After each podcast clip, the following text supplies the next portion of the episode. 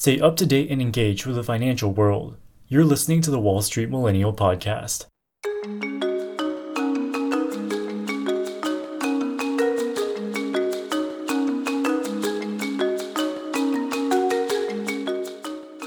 Every year, hundreds of Wall Street's most powerful investment bankers and hedge fund managers travel to Los Angeles to attend the Milken Conference, which is one of the most prestigious finance events in the world.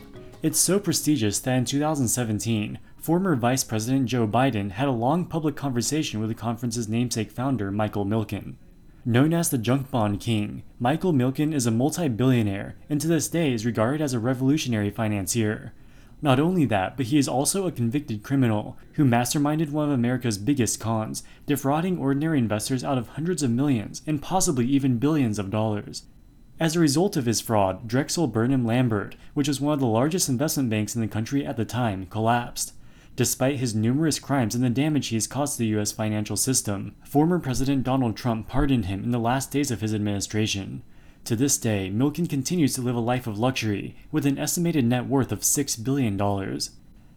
Michael Milken was born in the suburbs of Los Angeles in 1946. He was an excellent student and attended the University of California at Berkeley for his undergraduate studies, and then earned an MBA at the prestigious Wharton School of Business.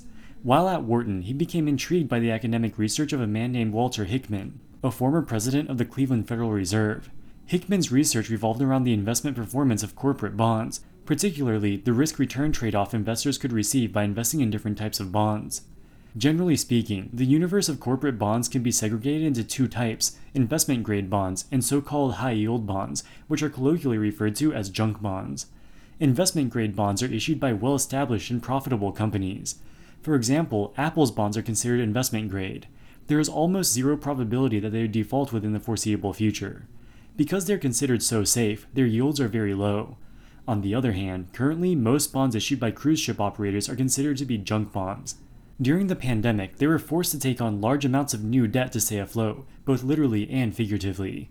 This puts them in a more precarious position as the risk of default is much greater. Thus, the yields on these bonds are higher to compensate investors for the risk. Whether a bond is considered to be investment grade or junk is decided by credit rating agencies such as Fitch Ratings and Moody's. If these agencies decide that your bonds are investment grade, you'll be able to sell your bonds for very low yields, and vice versa. According to Hickman's research, the higher yields on junk bonds were more than enough to compensate for the risk. An investor who buys junk bonds would indeed suffer more defaults, but the higher yield that they generate from the bonds that don't default would more than compensate these losses. He thus argued that investing in junk bonds is a superior investment strategy than investment grade bonds. Michael Milken was heavily influenced by Hickman's research. Upon graduating from Wharton, he got a job at a company called Drexel, which was one of the most prestigious investment banks at the time. He went to his superiors and asked if he could start a junk bond trading operation. Drexel's top brass were skeptical at first. At the time, most institutional investors were risk averse and only invested in investment grade bonds. Drexel's leadership team feared that they may not be able to find enough buyers for these bonds. But due to Milken's persistence, they eventually agreed to start a junk bond trading operation, which Milken would head. Milken spent the next few years traveling around Wall Street, meeting with every hedge fund and mutual fund manager who would give him the time of day. He would draw on Hickman's research to give highly convincing sales pitches that they would make far greater returns if they abandoned their prior conservatism and gave junk bonds a chance. With his impressive abilities as a salesman, Milken had two main sources for originating junk bonds. There were thousands of early stage and struggling companies who banks refused to lend money to because they were too risky. They were also unable to sell bonds as they lacked the coveted investment grade credit rating. When Milken came to them asking if he could arrange for them to issue junk bonds, they were ecstatic, as this was the first time that they could access large amounts of capital to expand their operations. Around that same time, in the 1970s, the private equity industry was starting to enter the mainstream with the rise of firms like KKR and Blackstone. They would become Milken's second source of junk bond issuance. One of the main ways these private equity funds make money is with leveraged buyouts. This strategy involves first identifying publicly traded companies which they believe are run inefficiently and have very little debt on their balance sheet. They would proceed to borrow huge amounts of money and use this as acquiring controlling stakes and then take the company private. Once they have full control, they would usually implement a headcount rationalization plan. The goal is to increase profitability by trimming the fat, in other words, laying off large numbers of redundant and unnecessary employees. If done right, this can be a highly profitable investment strategy, as the returns on equity investment are multiplied by large amounts of leverage. The strategy is also highly risky because the target companies are saddled with huge amounts of debt. If their cost cutting efforts fail to produce enough profits, the company can go bankrupt. Prior to the Milken era, leveraged buyouts were not very common. Even if the target companies were high quality businesses, the large debt loads made them far too risky to achieve investment grade credit ratings. So when Milken went to the private equity firms and said that he could find buyers for their junk bonds, they were also ecstatic, and he quickly became one of the most popular men on Wall Street. In the early 1970s, the junk bond market was almost non existent. But thanks to Milken, by the 1980s, it had ballooned to be worth hundreds of billions of dollars. With every issuance of a junk bond, Drexel earned a sizable commission. As the head of the junk bond department, Milken received a substantial portion of these earnings in the form of performance based bonuses. By the mid 1980s, this propelled him to become one of Wall Street's highest paid individuals. In 1987 alone, Milken personally took home $550 million of bonus payments. Everything appeared to be progressing smoothly. By pioneering an entirely new market, Milken, the uncontested king of junk bonds, amassed a multi billion dollar fortune. But there was one problem. Milken's seemingly impressive achievements were erected on what would later be exposed as potentially the largest fraud in American history. Milken was a great salesman, and he was able to legitimately convince many institutional investors to buy the junk bonds he was selling. But there was a limit to this. No matter how Milken tried to spin it, junk bonds are issued by low quality companies, and they are significantly more risky than investment grade debt. A significant portion of investors still refuse to touch them. After Milken exhausted his normal sales tactics, he moved on to less than legitimate means. Fidelity Investments was and still is one of the largest mutual fund companies in the US. Mutual funds are investment vehicles that cater towards ordinary mom and pop investors who lack the time and expertise to pick individual stocks and bonds on their own. The money from hundreds or even thousands of investors are pooled together into mutual funds. Each mutual fund is run by an experienced portfolio manager who is tasked with picking individual stocks and bonds for the mutual fund to buy.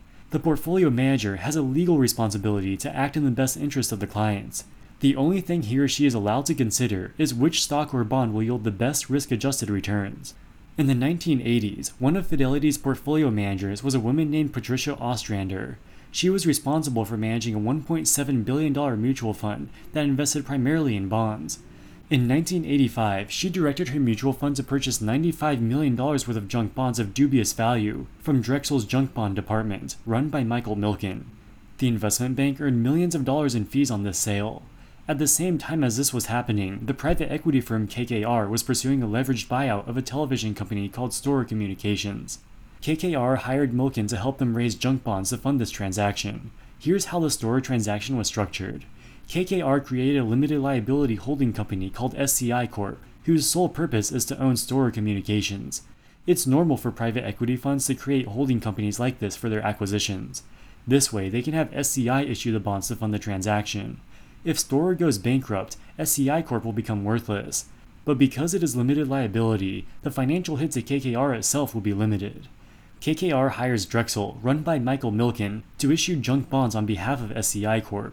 As compensation, SCI issues warrants to Drexel.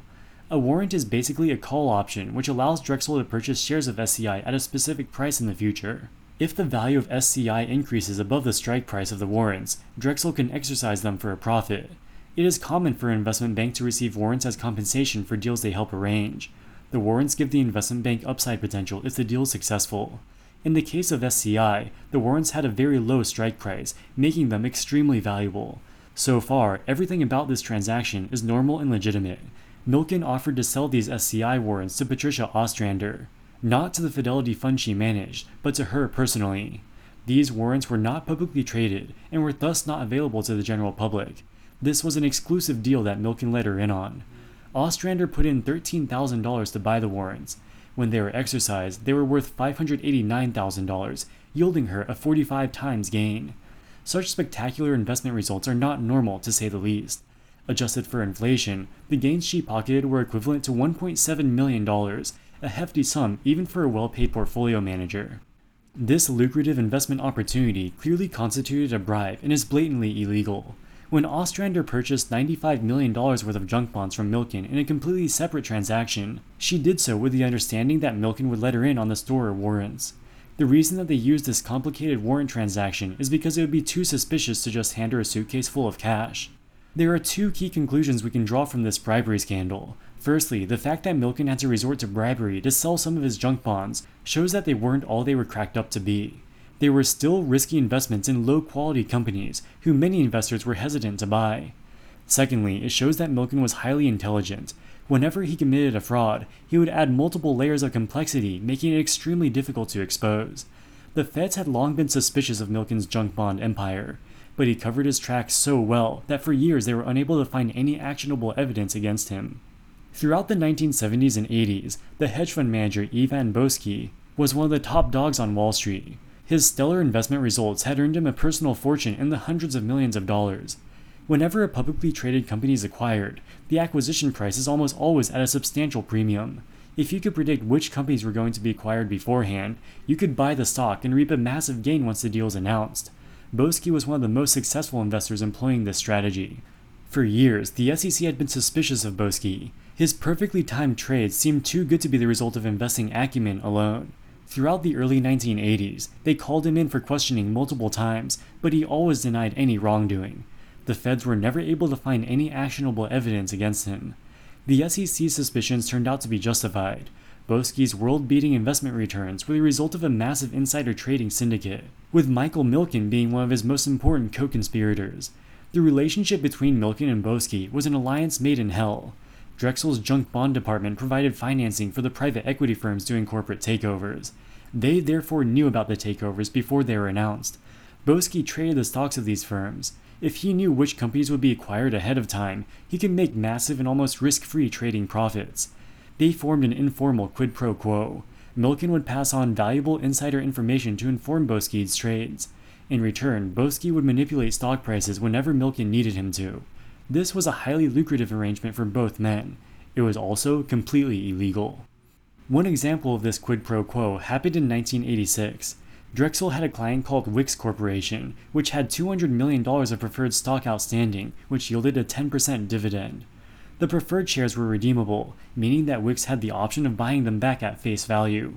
Wickes wanted to buy back the stock so they could stop paying the sizable dividend expense but as a condition to redeem, Wickes common stock needed to exceed $6.12 for 20 out of 30 consecutive trading days. The share price was hovering right around this strike price in 1986. In fact, for 19 out of the past 28 days, it was above $6.12. But the share price was entering a downtrend and had decreased to $6. They were so frustratingly close, yet so far away. So Milken took matters into his own hands. He called up Boesky and told him to buy a bunch of Wickes shares to pump up the price. All they needed was a 2% increase. Boesky successfully pumped up the share price, meeting the threshold for the preferred stock redemption. As Wickes investment banker, Drexel generated $2.3 million in fees for executing the redemption. Because there was no formal agreement between the two men, the conspiracy was almost impossible to prove. Maybe Boesky just thought Wickes was undervalued and bought the shares independently. It could have been a coincidence that just so happened to help Milken. While these manipulations might seem small individually, they have the effect of giving manipulators like Milken and Boesky a slight advantage on each transaction at the cost of their counterparties. And because each manipulation is so small, it is very difficult for regulators to detect. In 1986, the SEC finally got their lucky break when a Drexel employee named Dennis Levine called them with incriminating evidence about Boesky's insider trading. With Levine willing to testify against him, Boesky knew it was game over. He pled guilty to insider trading charges and accepted a three year prison sentence and a record breaking $100 million fine. But there is no honor amongst thieves. Boesky's three year prison sentence was relatively lenient given the scale of his insider trading. He was able to get this deal by agreeing to snitch on his former friend and longtime co conspirator, Michael Milken. Over the next few years, Milken became the SEC's number one target. They pursued one of their most aggressive investigations to date, approaching his underlings at Drexel and threatening to charge them if they refused to testify against their boss. But being a billionaire, he was able to hire a dream team of defense attorneys, who were eventually able to negotiate a plea bargain. Milken would plead guilty to securities fraud, aiding a violation of SEC reporting rules, mail fraud, and aiding the filing of a false tax return. In return, the government agreed to drop the more serious charges of insider trading and bribery. He was sentenced to 10 years in prison and had to pay a $600 million fine. This was six times larger than the fine that Boesky paid four years prior, which was record breaking at the time. The prosecution made it clear that they believed Milken committed many more crimes than what he pleaded guilty to. But they accepted the lenient plea deal, as they feared his high caliber defense team could prove a formidable opponent at a jury trial.